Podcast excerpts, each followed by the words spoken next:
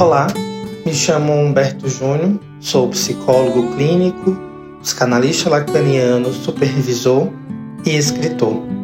E esse é o podcast Alô Lacan, um podcast para tratar, comentar e criticar o lacanismo contemporâneo, a prática psicanalítica e não só.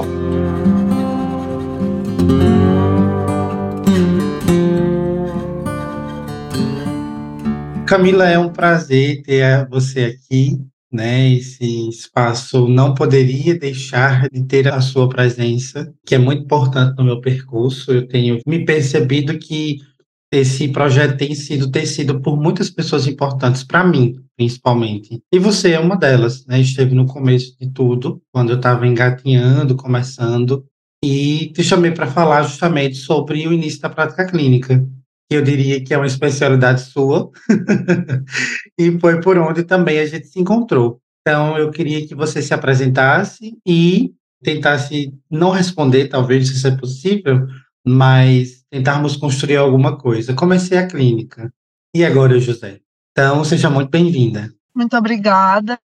É, o prazer é todo meu de me fazer presente aqui no espaço que você vem construindo para fazer a transmissão, não só do seu trabalho, mas do seu percurso como um todo.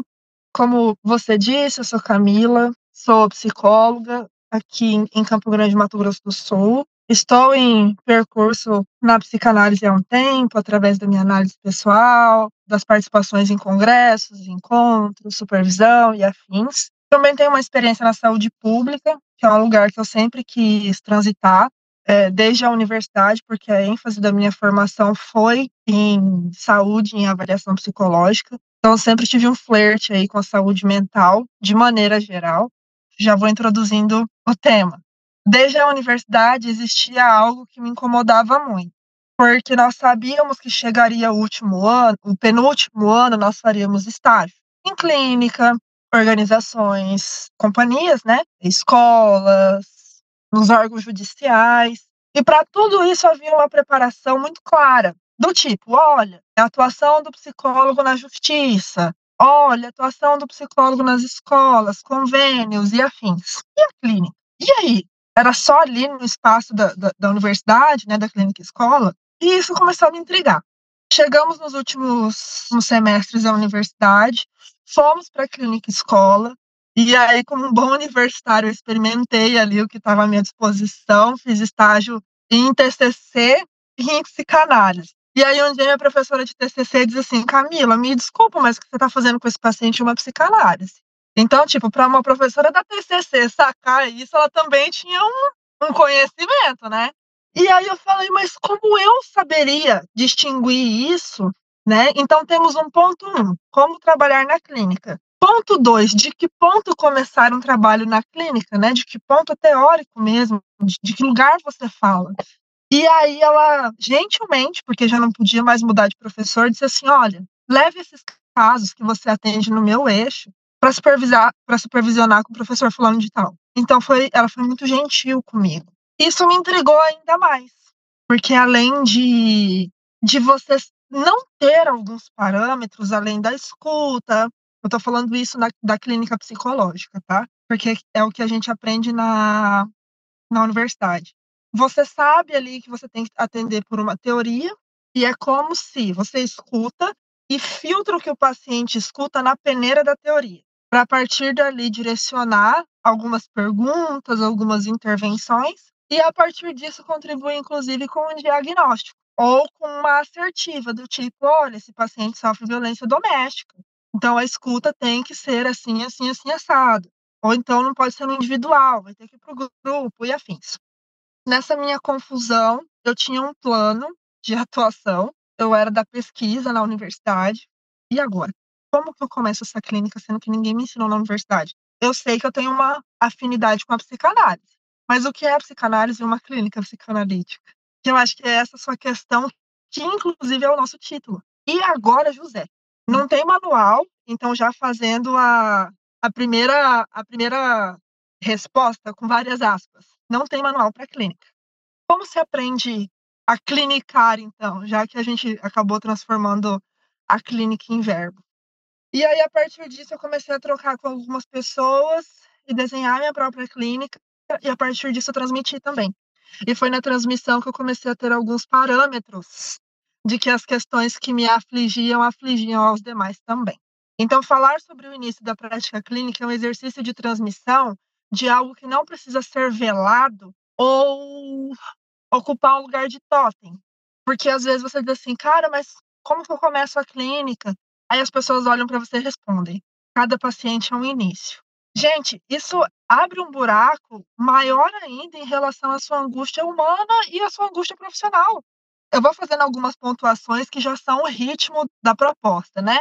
Cada paciente é uma clínica porque a clínica ela é, deri- ela é derivativa, né? Enfim, não vou para a origem da palavra, mas de inclinar-se, inclinar-se a, inclinar-se para escutar o paciente no leito. E aí a gente volta lá no passado. Então, eu sei que cada paciente é uma clínica porque para cada um eu me inclino de uma forma, num determinado contexto, sobre determinadas condições para fazer uma escuta e direcionar essa escuta. Eu sei disso. Só que na contemporaneidade, a palavra clínica ela também diz de um lugar onde eu atendo. Ela diz de um lugar onde eu atendo, por onde passam vários pacientes, ou ela diz de um lugar onde eu atendo, na justiça, na escola, Humberto teve essa experiência nas organizações. Ela também diz de um lugar formal. Então, a clínica é não só uma organização, uma formalização, um lugar formal, quatro paredes, mas a clínica também é essa inclinação para cada um. Mas a clínica também é uma terceira coisa, um negócio. E aí é que tá. A gente aprende que a clínica é um negócio?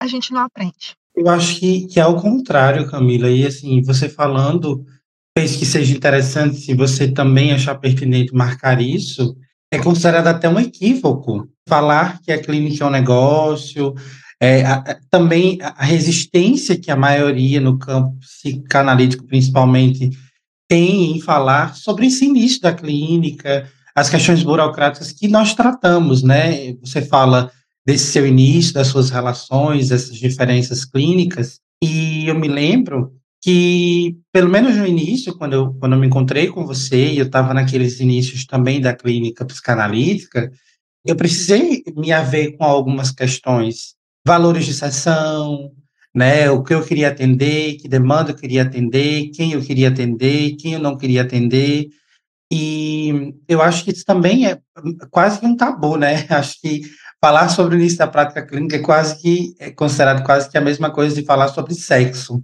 né? Uhum. Tem tabu, porque a clínica tem algo de intimista também, né, de cada um. Sim, sim. Pegando um ponto disso que você está dizendo, olha só, a clínica é um negócio justamente por quê? Porque você tem um serviço que precisa de preço, não estamos falando de valor simbólico que é, não, estamos falando que você tem contas a pagar.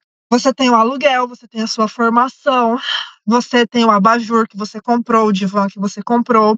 Se você vai no congresso, acho que o último congresso que nós fomos, que era o da Argentina, a gente dividiu em dez vezes no cartão. A gente, porque fomos em mais colegas. E eu tô falando isso sem vergonha nenhuma e com uma humildade interessante, importante, assim, que eu acho que a gente tem que falar. Se a gente dividiu em dez vezes no cartão é porque custa cem reais o congresso? E a formação é entre pares. No Congresso tem a atualização da prática e da ética, que contribui para a construção do campo. Eu vou ficar de fora de uma formação que é ética? Não vou, mas eu também vou ter que pagar em dez vezes no cartão, que é o jeito que eu posso. Se eu pudesse pagar à vista, eu pagaria, mas não dá. Entende? Então, a clínica é um negócio justamente por quê? Porque se você for no contador e dizer que você quer contribuir com a Previdência, ele vai te colocar como trabalhador liberal. Se você quiser comprar o carnezinho na, na livraria e contribuir, você vai colocar como trabalhador autônomo. O mundo classifica a prática de trabalho. Apesar de a psicanálise, por exemplo, não ser uma prática regulamentada, e apesar de a psicologia poder ser exercida autonomamente, você precisa se encaixar de alguma forma para contribuir com a Previdência, para pagar suas contas e para fazer sua formação. Quando você vai lá na, na pós-graduação, o que, que eles perguntam no formulário para você? Sua profissão. Quando você vai no congresso, no, no, no cartel, quando você está ali no, nos estudos da escola, como é que você se, se apresenta? Como um profissional. O simples fato de ser um profissional já é um negócio. Ninguém se profissionaliza para ficar em casa. Às vezes, sim. já acarreta ônus, né?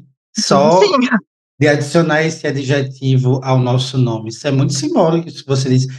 E simbólico não no sentido de sintoma, mas simbólico no sentido de significativo. Eu acho que já acarreta um ônus socialmente de você se nomear como você se nomeia. Sim, e eu estava conversando agora mesmo com dois amigos advogados, e a gente estava falando assim, se formou, pagou. Você não vai sair da faculdade, querido, ganhando para gozar desse ganho. Você vai ganhar para pagar mais ainda. E isso não é um negócio? Qual é a lógica do negócio? Investir para ter retorno. Na clínica não é isso? Então eu acho que a gente precisa deixar claro, e eu dizia isso, né? Com muito cuidado. A gente precisa ter muito cuidado ao falar da clínica nesses aspectos, mas não pode deixar de falar.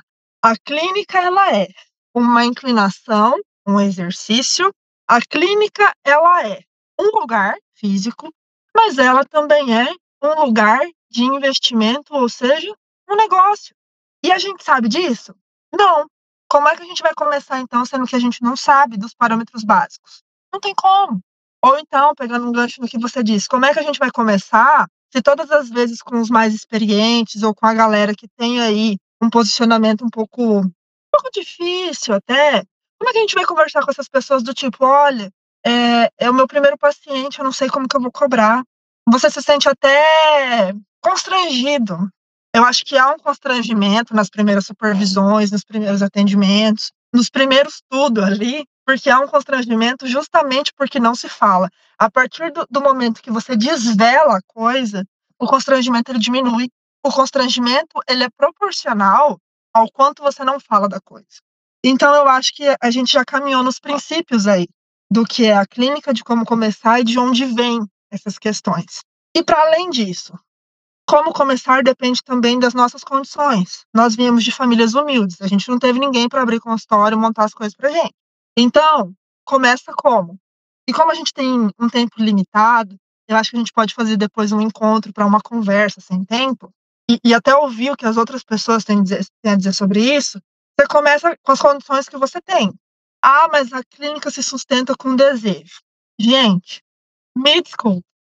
Sim, você tem que ter desejo para ter cara, como o Humberto teve, como vários colegas, colegas nossos tiveram, para encarar um ofício difícil, mas desejo não paga aluguel. Desejo não te coloca para comprar livro, pagar, estudar. Pode ter o desejo da ânsia, de querer, de tudo, mas querer não é suficiente quando você tem coisas a pagar. Eu acho que a gente precisa sair um pouco dessa, desse imaginário inflado em relação a esse conceito. Com certeza. E você fala assim, e aí eu nunca disse isso publicamente, né? Eu já disse isso a você algumas vezes. Você fala dessa, de ter cara, né, para se dispor a certas coisas no início da clínica. Como você disse, nós viemos de família simples, eu, a minha situação familiar era muito delicada, mas eu fiz um empréstimo. Estava na faculdade ainda, e aí alguns amigos disseram, você é louco, você vai fazer empréstimo, tem garantia que você vai montar seu consultório numa cidade interior com vinte mil habitantes. Vou. E aí fiz o um empréstimo e terminei de pagar no primeiro semestre desse ano. Dois anos depois.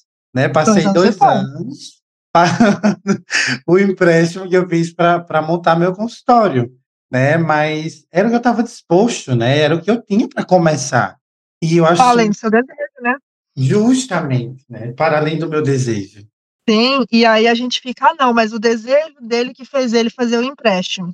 Não, para além do desejo existem, ou você faz o empréstimo, ou você vai ficar sem. A vida, ela é, ela é imperativa diante de algumas condições, né? Então, assim, tem gente que pode, inclusive, mandar fazer um consultório. Isso é muito bom. Só que isso também não garante que vai ter pacientes.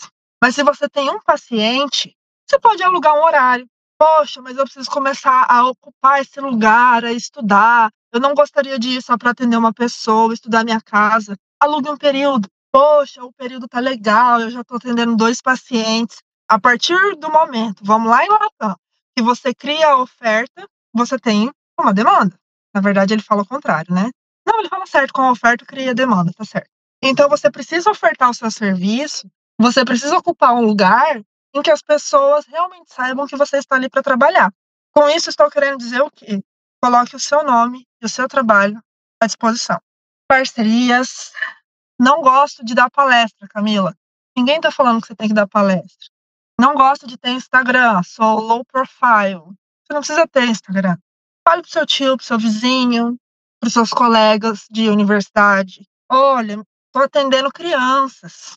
Até mesmo se você é da psicologia e está no pós-graduação, você pode dizer no seu pós-graduação.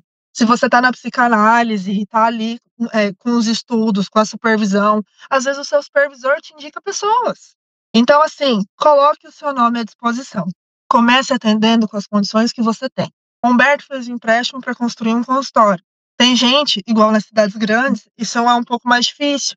Tem gente que tem sala, que atende tipo meio período e ficam os outros horários disponíveis. Você pode alugar um horário dessa pessoa. Você pode alugar um período dessa pessoa.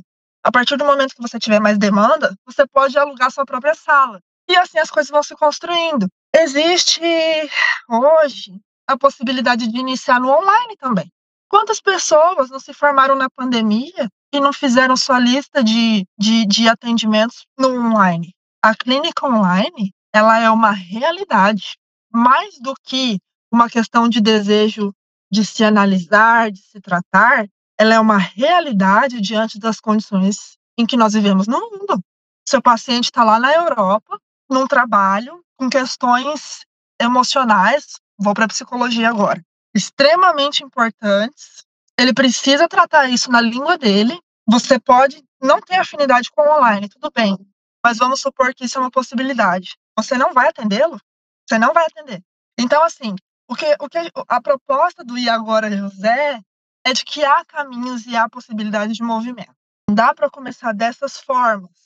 E acho que quase todo mundo começa assim, de uma forma mais singela. Ah, Camila, mas eu comecei atendendo no plano de saúde, em três meses eu tenho uma agenda lotada. E aí a gente entra na questão dos planos de saúde, que é o grande... Acho que de todos os encontros assim que nós já fizemos, eu comecei a fazer os encontros, acho que em dois mil e dezessete, sobre o início da, da prática clínica. O plano de saúde é o maior tabu. Não só pelo valor que o, que o plano repassa para o profissional, mas pelo vínculo do paciente que é com o plano de saúde. Numa psicanálise, algumas coisas entram em jogo quando o plano atravessa essa relação analista-paciente. E na psicologia, existe um just-in-time, ou seja, você precisa produzir para ganhar. O plano é uma boa forma de colocar o seu nome à disposição, mas sob quais condições? No começo, atender por plano pode ser uma boa? Pode. Até quando, Camila? Até quando você avaliar que não é necessário mais atender o plano. Até quando você vê que seu nome já está o suficiente no mercado para fazer a sua clientela particular. E outras questões que advêm disso também. Camila, eu acho, assim, você falou de um ponto que eu acho muito interessante de nós tocarmos, e eu quero saber se você concorda nisso. Você falando das possibilidades de início, né? Não gosto disso. Ah, e parece que, e assim, eu não sei se sou eu, que esse é o meu jeito de ser, não é que a gente vai topar tudo para iniciar, mas no início, às vezes, a gente precisa acertar, aceitar certas coisas. Porque, certo, para alguns, a realidade de plano de saúde não foi uma realidade para mim. Mas, particularmente, para iniciar, eu não teria problema de topar o plano de saúde. Então, assim, hoje eu convivo com muitas pessoas, com muitos pares, e eu vejo hoje, é, eu digo nós, né, nesse conjunto, a gente é muito cheio de requisito para começar. Ah, não gosto do online, não gosto do Instagram, não gosto de... Mas você gosta de quê? O que, é que você quer? Né? É muitos requisitos. Eu não gosto disso, eu não gosto daquilo, eu não quero me expor, não quero fazer palestra. E aí, mais uma vez, eu volto, eu volto à minha história, né, porque eu acho que isso tá, fica em xeque também, e você é testemunha disso. Eu comecei a atender online. Né, bem antes de iniciar o consultório presencial, eu comecei a atender de forma online. Eu tinha, na uhum. época, dois pacientes. Uhum. E esses dois eu levava para supervisão, conversava com você. E foram pessoas que chegaram a, a mim, por um, um por indicação, um outro por uma palestra que eu fui fazer. Ah, mas eu não gosto de palestra, certo? Mas como é que você vai se fazer conhecer? Lembro muito de uma coisa que você disse, e diz muito, né? Como é que as pessoas vão saber o que você faz se você não mostra o que faz? E, e, e eu acho que, que aquela ideia, não é utilizar o jargão para justificar a nossa imbecilidade, mas o jargão lacaniano que está à altura do seu tempo é também se servir das ferramentas do nosso tempo. Numa, numa conversa anterior, assim, há pouco tempo, nossa, eu falava a você do meu incômodo com relação ao Instagram, mas no momento é o dispositivo que eu tenho para fazer que meu trabalho chegue a outros lugares, né? Hoje, você tem uma clínica mais estável, você já não precisa tanto do Instagram, é a sua realidade hoje, mas o que você não fez para chegar até esse momento, sabe? Então, assim, eu acho que são muitos requisitos, não quero, não gosto, não posso, e é como se, de fato, a gente tivesse uma vida ganha, né? Eu, escutei, eu cresci escutando isso do meu pai. Ah, não vai Sim. trabalhar porque já a vida ganha, né? Então não precisa trabalhar. Então, o que é que você pensa sobre isso? Na verdade, é o que eu te falei, eu tomo cuidado para falar, porque justamente, às vezes, isso pode soar de uma outra forma, mas eu concordo com você. As pessoas escolhem demais aquilo que, às vezes, não tem que escolher, você tem que ir lá e fazer. Quem tá com fome quer comer. Então, assim, acho que de um voluntariado, de um voluntariado para você desenvolver a sua escuta clínica, a trabalhar no plano de saúde, tudo vale a pena quando você está começando. Ah, mas as minhas condições de vida são diferentes e tudo mais, mas as suas condições de vida não garantem o refinamento da sua escuta. Existem essas opções? Existem. Mas a gente volta no nosso pilar. São opções de espaço físico, são opções de negócio. Mas é a opção de escuta que você precisa refinar para sustentar as outras duas posições. Então, eu realmente, eu, eu acredito que sim, as pessoas, elas ficam num, num impasse, assim, que elas querem a situação perfeita, e a situação perfeita não existe. E aí eu, eu estendo um pouco isso, porque, por exemplo, muitas pessoas saem, pelo menos na universidade que eu estudei, com propostas de emprego, e aí chegam nesses lugares assim, tipo, nossa, graças a Deus, estou seguro. Mas lá você vai ter que desenvolver uma clínica, não só da escuta e da inclinação, como a marca do lugar físico, fulano, e você sabe disso. E eu sei disso por ser servidora da saúde no espaço em que você faz a escuta clínica, a inclinação, dentro de um espaço de saúde.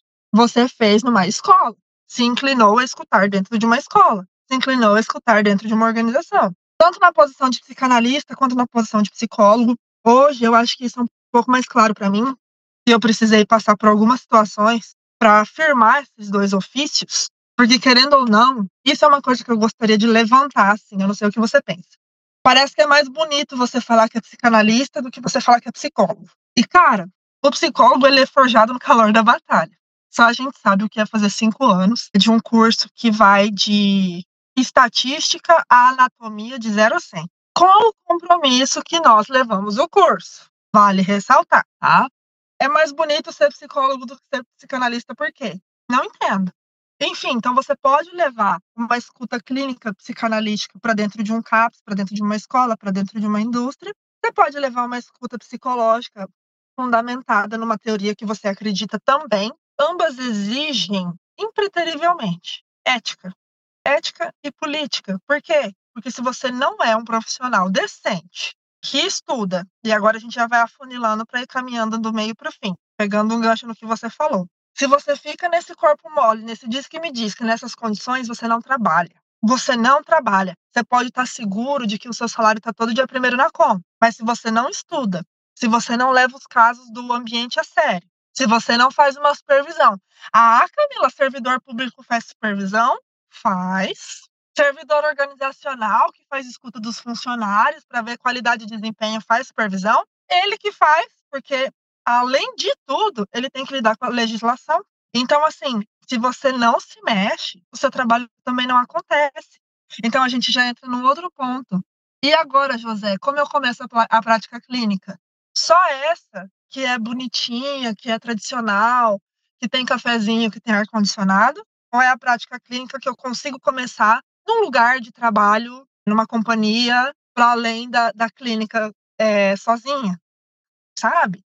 Então, assim, dá para expandir um pouco isso. E mais do que isso, eu quero ser um profissional clínico, que escuta, que intervém, que acompanha, que avalia, ou então que, enfim, faz uma psicanálise aplicada.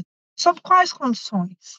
Mais do que, com que condições? Então, acho que isso é interessante da gente pensar, porque isso direciona, sobretudo, os efeitos da nossa clínica.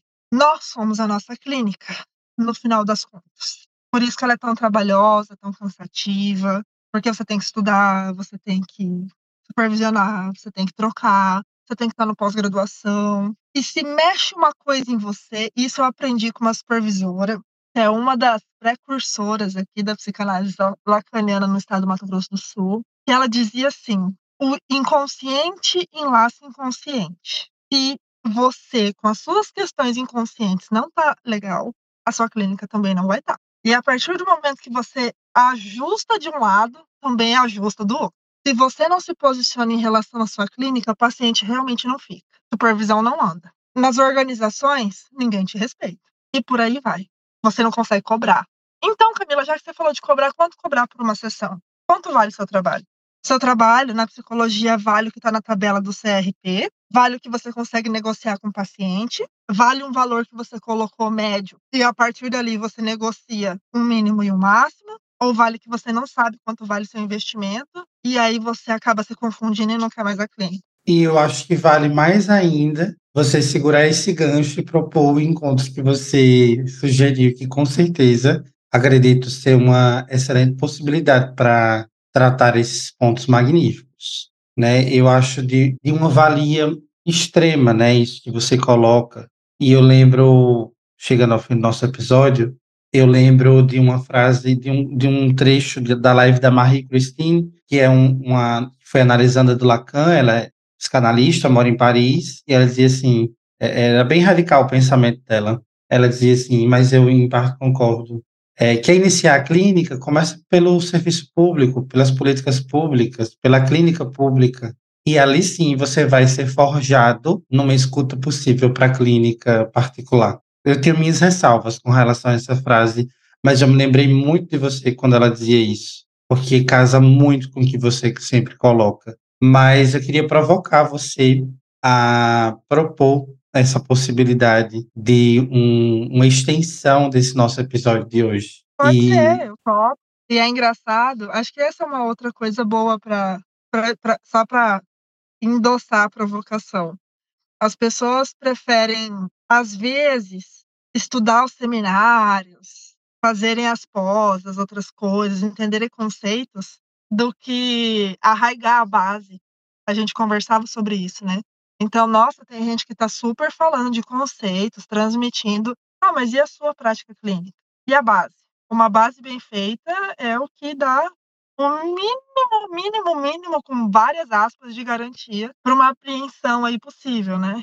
Então, super top falar um pouco mais sobre isso, trazer alguns aspectos burocráticos, falar um pouco mais sobre dinheiro, a gente compartilhar também, escutar as experiências de outras pessoas. Eu acho que ao longo desse tempo que eu venho falando desse tema, muita coisa tem aparecido e eu acho que a gente não pode deixar de discutir o início da prática clínica, que tem um começo, mas nunca tem um fim. É isso. Eu fico muito agradecido pela sua generosidade, né? Como sempre, imagina. Você é extremamente generosa no que coloca, em como se coloca. Quem sabe e sabemos, há uma possibilidade, né, de novidade por aí. Mas muito obrigado pela sua participação. Imagina, e pelo seu um aceite.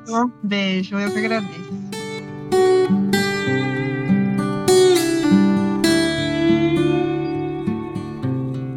Se você gostou desse episódio, siga-me aqui nessa plataforma para receber a notificação dos novos episódios e também me siga no Instagram, arroba Humberto Júnior Psi, e também meu canal no YouTube.